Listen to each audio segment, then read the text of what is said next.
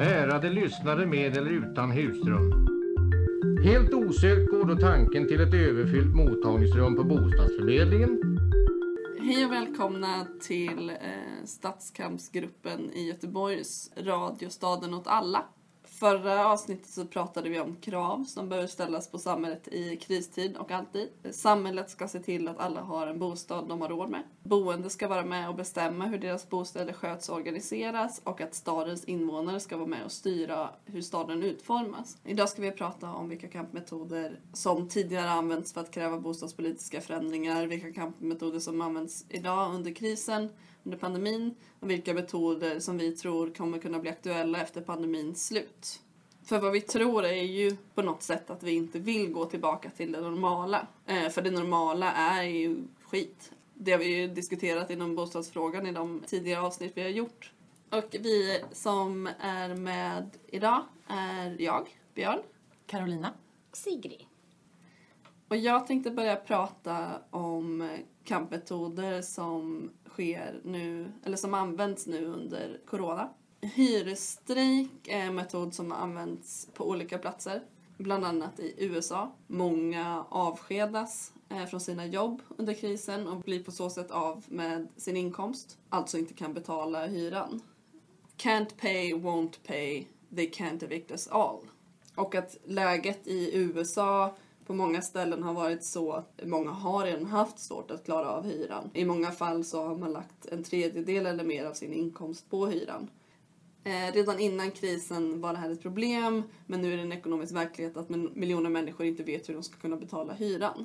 Och att arbetarklassrörelsen eh, som eh, Rent Strike är helt enkelt att man sätter kraven eller så att man inte ska betala hyran i den här kristiden för att eh, säkerställa överlevnad helt enkelt och inte riskera att bli vräkta eller att inte kunna tillgodose andra behov. Eh, hyresstrejker har också planerats på andra ställen kring den 1 april, till exempel Rent Strike London och i England och i Toronto, Kanada. Och i Spanien har eh, över 200 organisationer gått samman för en planerad hyresstrejk. Så det är ett exempel på hyresstrejk som metod ett annat exempel på kampmetod eh, som har använts nu under corona är ockupation. Eh, bland annat i, i Berlin så har man hittat många tomma lägenheter i staden. Och där är ju den här situationen av att hyresvärdar som håller på lägenheter och Airbnbs som faktiskt inte används utan står tomma. Och att en allians som kallas för Besetsen genomför hemliga ockupationer där aktivister öppnar upp lägenheter för att sedan skicka vidare till hemlösa och personer i läger som är utsatta nu i pandemin. Alltså saknar möjlighet till distansering, hygien och skydd. Att aktivisterna sen eh, ger support eh, till de här människorna som får bo i de här tomma lägenheterna, det vill säga advokater och att betalning av böter om det skulle bli aktuellt. Och samtidigt då som myndigheter och staten har möjlighet att agera snabbt och ge permanent boende åt alla, speciellt under pandemin, så har inte det skett. En annan kampmetod är eh, här från Sverige Flagga gult.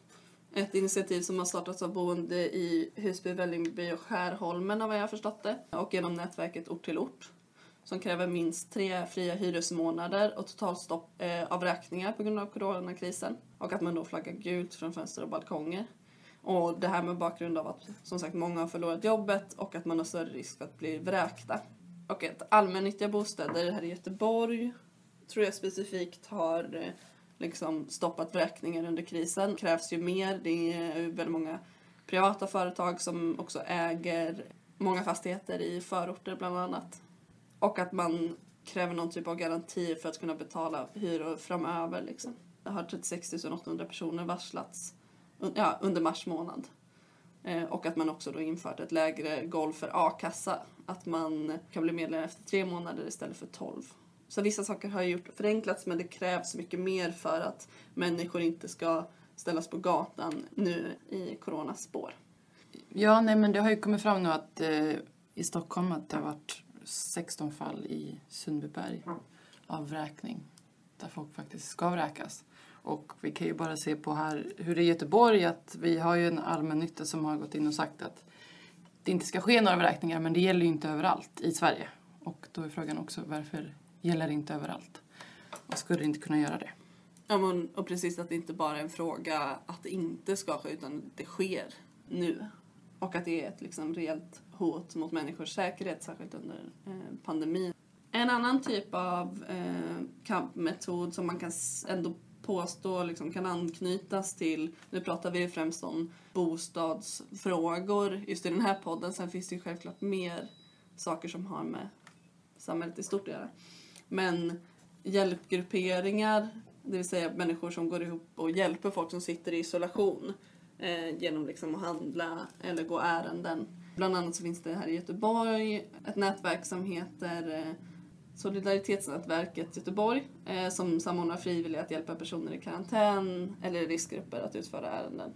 Jag vet inte helt om det har gjort det här i Göteborg idag, men eh, andra platser har jag hört om att de här grupperna också har blivit ett forum för att diskutera framtidig ändring. Och det har blivit okej okay att ställa frågan varför har vi ett hyressystem eh, som gör att folk blir vräkta under krisen? Vi blir bett om att ha solidaritet med varandra av staten men se här nu vräks folk. Eller att den diskussionen som inte har funnits i stan innan mm. har liksom blivit lyft upp genom de här alternativa sätten att organisera sig på.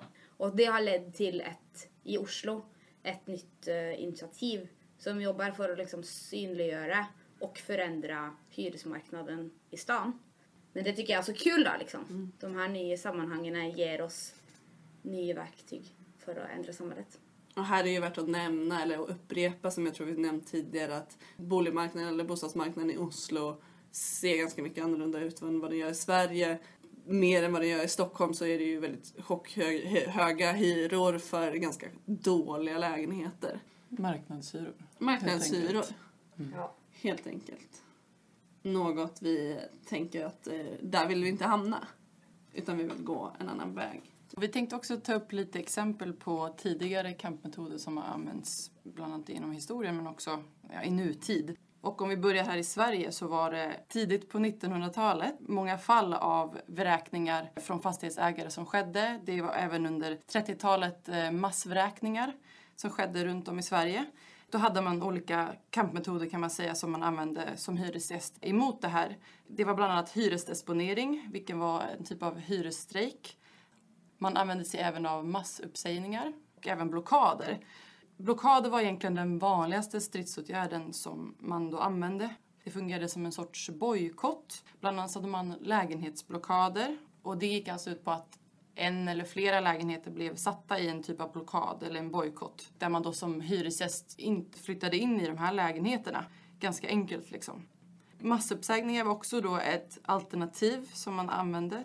Där sade hyresgästerna upp sina kontrakt kollektivt och det här följdes ofta då av en blockad också. Och i och med att det här var en stor ekonomisk förlust för hyresvärdarna fick man ändå i flertalet fall igenom sina krav på det här sättet. Eh, men det kan också vara värt att säga att just de här massuppsägningarna, en förutsättning för att de skulle fungera var att det fanns andra alternativ där folk kunde bo på andra ställen istället. Ja, men det blev belukt som en strategi liksom. Även om eh, förhållandena då var annorlunda än de är nu så hade man blockader som faktiskt ledde till att man fick regleringar av bostadsmarknaden på början av 1900-talet. Så det var ju en, liksom, ett konkret sätt att hota systemet som man ville till livs. Mm. Och det tycker jag är kul med det. De blockaderna man satte i verk var ju extrema aktioner liksom. 1200 familjer blev räkta i Olskroken på 30-talet då och man satte ett helt bostadsområde i blockad. Och då var det selvfølgelig en förutsättning att det fanns då andra lägenheter. Men ändå. I ett år hade de den här blockaden tills man fick förbättrad standard av lägenheterna och en garanti att hyran inte skulle höjas så mycket. Men det finns ju nyare exempel också på hur eh, hyresgäster har gått samman och eh, gått emot vräkningar både i Göteborg men också liksom andra ställen. Och Barcelona är ett sånt ställe där de har haft en superstor aktion för att inte folk ska bli vräkta. Den organisationen som har stått bak det här heter Plataforma de Afectado por la Hipoteca. Som betyder plattformen av de som är påverkade av bolånen. Och det här var speciellt, det hände efter finanskrisen i 2008 men är någonting som har fortsatt för att bostadsmarknaden i Barcelona är ganska fucked. Och man har klart att använda det här, bostadsblockader och generellt liksom arbete mot att folk ska bli vräkta för att ändra hela bostadsmarknaden i Barcelona som också ledde till att uh, den plattformen här också bildade ett nätverk som Stille till val som vi pratade om i förra delen. Barcelona, en kommun som har klart att liksom ändra bostadsmarknaden i Barcelona ganska drastiskt genom att jobba mot vräkningar. Men det finns ju exempel på hur hyresgäster har gått samman i Sverige också. Ja, det finns hur många exempel som helst. Den här podden har varit en räcka med exempel på, på grejer som händer och det tycker vi är superkul.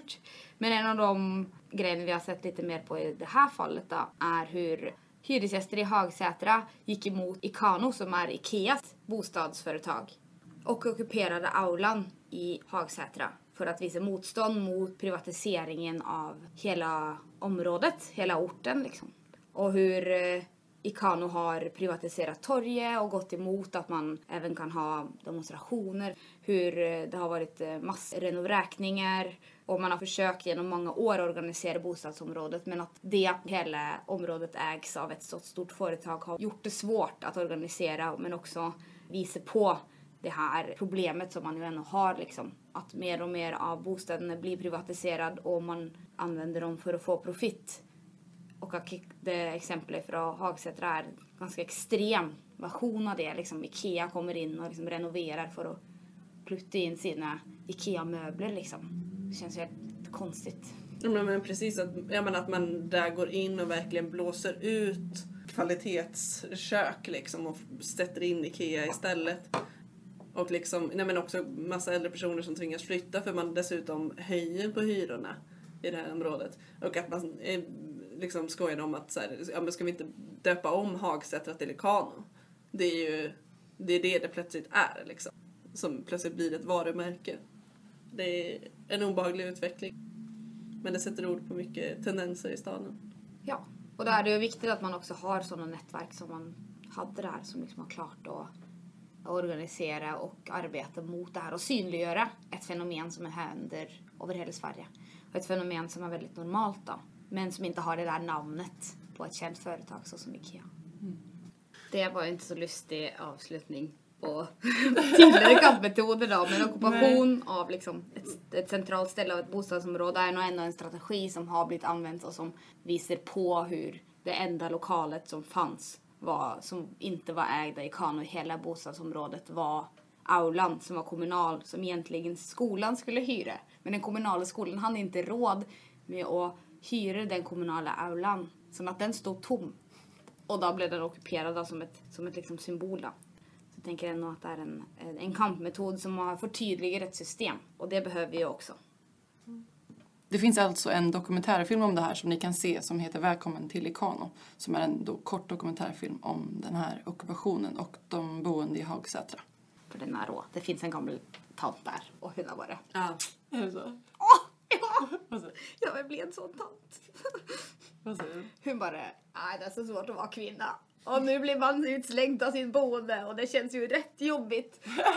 och så ska de bara tjäna pengar på det. Ska man slängs ut så man flyttar tillbaka om ett halvår och bara, nej jag vill hellre dö än att flytta härifrån. Ja. Jag vet, jag vill inte dö men jag vill inte flytta. Alla Och var ska jag flytta någonstans? Det vet inte jag ska jag flytta någonstans, då kan jag lika gärna dö. Och hur kan vi då organisera oss för framtiden? Hur kan vi skapa gemenskap i våra bostadsområden och i våra samhällen? Eh, och vad finns det för kampmetoder som är relevanta idag? För pressen är ju ändå stor idag på snabba åtgärder i samhället i och med att det har skett drastiska förändringar under den här pandemin. Och regeringen har ju ändå tagit steg idag som man tänkte kanske var omöjliga för tre månader sedan. Alltså det har skett väldigt drastiska förändringar. Eh, detta öppnar då också upp för en omkonstruktion av samhället i stort. Så vi kan då prata om en kanske alternativ framtida hyresmarknad. Hur vill vi att vår bostadsmarknad ska se ut? Jo, men jag tänker att, så här, för att i samhället idag så har man en syn på ekonomi där liksom man ska gynna en vinst, man ska gynna liksom ett bytesvärde helt enkelt. Men att man får syn på under krisen, under corona, att det här systemet som vi har missgynnar viktiga delar i samhället som nu haltar, bland annat bostadsmarknaden där folk riskerar att vräkas ut i en eh, liksom, springande pandemi och i sjukvården där eh, liksom, det nu eh, liksom, är väldigt ansträngd eh, över tid och där liksom, materiell har saknats. Så att det är ju ett samhälle som inte riktigt fungerar under kristid och inte heller liksom klimatmässigt. Hur går man vidare från det och hur ställer man krav på att liksom ha ett samhälle som, som ser människan först och inte marknaden först? Det kan man koka ner det till. Mm, verkligen. Och jag tänker att alltså, vi har ju... Ja, men från 90-talet så har det ju skett stora avregleringar och förändringar och bara en sån sak som kan vara värd att ta upp är ju att Sverige tidigare haft ett bostadsdepartement som har då ansvarat över bostadspolitiken. Men det här lades ner efter en bor borgerlig valseger i 91 för att man då inte ville ha en centraliserad bostadspolitik. Så idag är då bostadsfrågor en del av näringsdepartementet. Eh, och att då ha ett bostadsdepartement hade kunnat ge mer plats åt bostadspolitiken och åt sådant som låginkomsttagares rätt till boende med låg hyra. En bostadsmarknad där hyrorna anpassas efter folks inkomst helt enkelt. Ett bra exempel på när människor har organiserat sig och faktiskt vunnit är ju faktiskt lokalt här i Göteborg med Pennygången. Eh, och det här var ju då i Högsboområdet. För att i 2012 så beslutade Stena Fastigheter att genomföra renoveringar på Pennygången. Och det skulle då innebära 60% hyreshöjning för hyresgästerna boendes där. Eh, och det här skulle då drabba 770 hyresgäster som bodde i området. Och det skulle leda till att 8 av 10 hyresgäster inte skulle kunna bo kvar i sina hem. Men här organiserade man sig då eh, under en ganska lång tid och demonstrerade mot vad man kallade för tvångsförflyttningar. Den här saken togs upp i hyresnämnden och efter förhandlingar så vann faktiskt hyresgästerna och renoveringsplaner flyttades fram samt planer om hyreshöjningar i och med de här renoveringarna sänktes. Saker som vi har pratat om innan nu eh, här i podden är ju det här med hyresstrejker, att gå ihop med sina grannar och att jobba kollektivt liksom.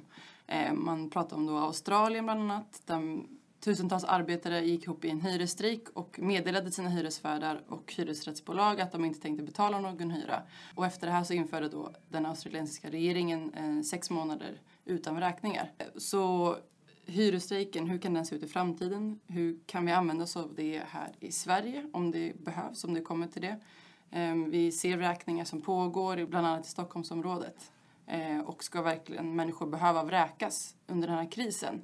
Vi kan också se att vi som bor i kommunala hyresrätter, eh, vi borde kanske ha någon sorts trygghet, men det har vi inte idag. Det kanske ändå visar på att vi har väldigt lite inflytande. Det borde i alla fall gå att påverka kommunala boenden och det borde innebära en viss trygghet för de som bor där som då inte finns idag.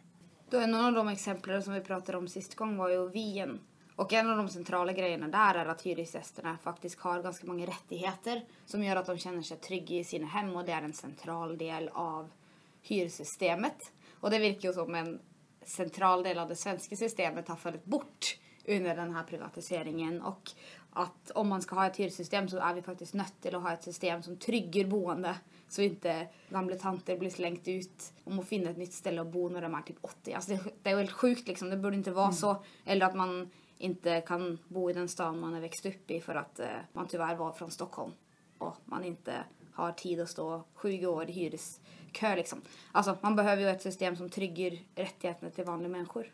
Och det är vi nött till att kämpa för tänker jag. De kraven som vi ställer nu till tiden efter corona må vara krav som är hållbara på sikt och är krav som visar upp de skillnaderna som fanns i samhället innan och som vi ju självklart är väldigt kritiska till och önskar att förändra. Liksom. I Allt åt alla Malmö så har man nu under pandemin eh, släppt en kampanj eh, Eh, där man eh, manar till att frysa hyran. Mm, det vill säga att stoppa de årliga hyreshöjningarna som sker, eh, vilket de gör varje år för att man ser att utvecklingen är ohållbar och att det riskerar att folk inte kan betala sina hyror.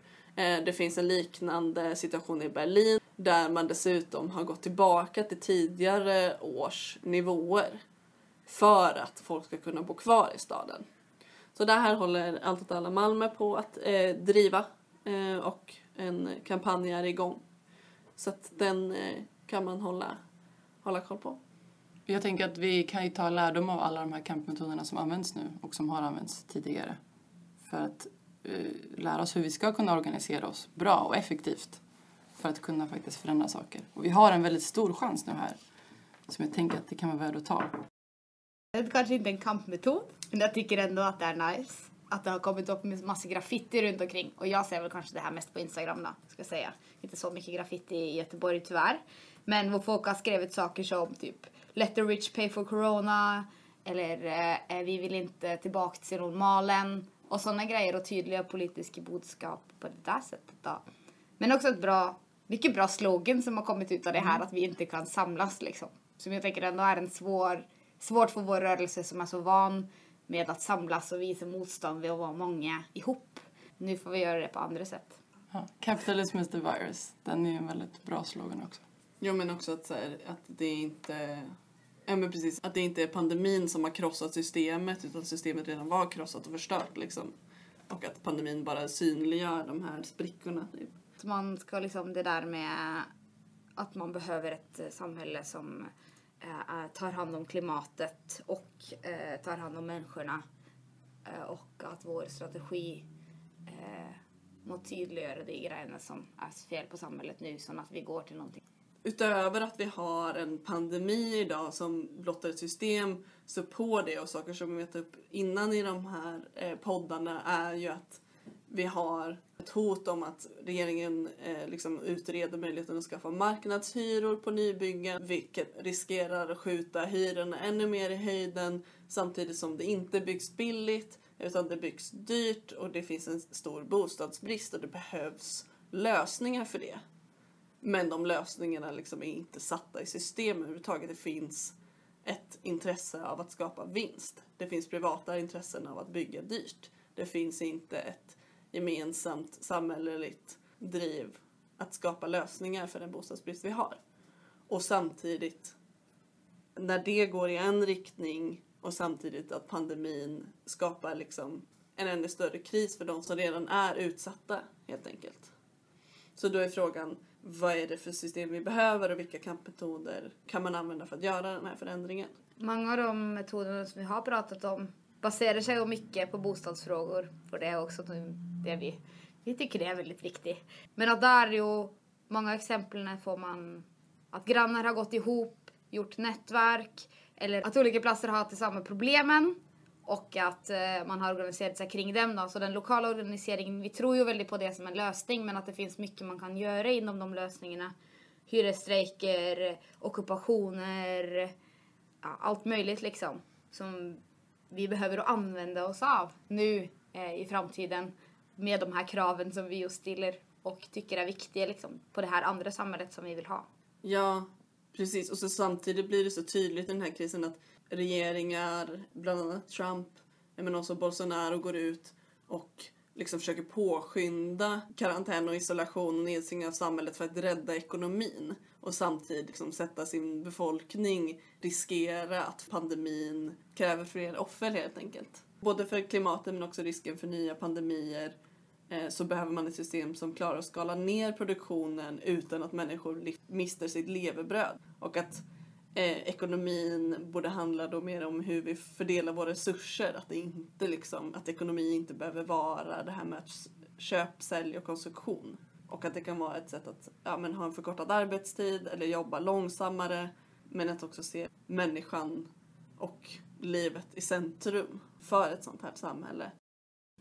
Um, ja, men alltså man kan ju prata om någon sorts skifte från liksom, principen att människor måste arbeta för att leva till att så här, människor kanske förtjänar att kunna försörja sig och leva även om de inte kan arbeta. Och då ett exempel i Danmark där man förser människor med inkomst så att de inte ska gå till jobbet. Det kräver ju ändå den här...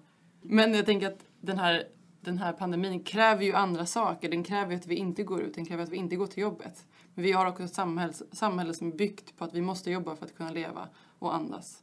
Eh, och och i det så kan vi se att systemet är bräckligt. Vi inte ska falla ner och dö så fort vi inte kan få en lön. Mycket av den organiseringen vi ser nu tycker jag visar upp den här problematiken väldigt bra. Och det är det som gör att jag får lite tro på att organiseringen som vi gör nu kan användas för att få ett väldigt mycket bättre samhälle efter corona. Det ger mig i alla fall hopp till att det kan gå att den här organiseringen går riktig väg liksom. Ja, men man, man märker väl typ så här, man kanske köper att det är dyra hyror för man behöver bo i en stad typ. Och man kanske vill bo nära sitt jobb och sådana saker som man köper mycket. Det är mycket som vi köper idag tänker jag. Um, men, men så inser vi kanske så här, varför accepterar vi alla de här sakerna egentligen? Att det kanske är helt orimliga hyror. Och att det är helt orimligt då att vi ska införa marknadshyror. att man inser de sakerna. För att jag tänker mycket är ju att man anpassar sig och, och accepterar saker som vi kanske inte borde acceptera.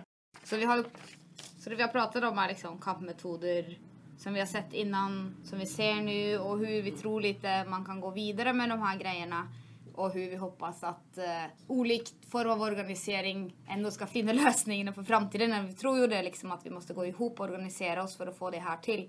Och vi har ju bara pratat om någon få kampmetoder, alltså det finns ju hur många som helst och att det är viktigt att vi pratar om dem och visar upp dem som lösningar för att vi också ska kunna använda dem när de behövs. Så det är bara att följa med.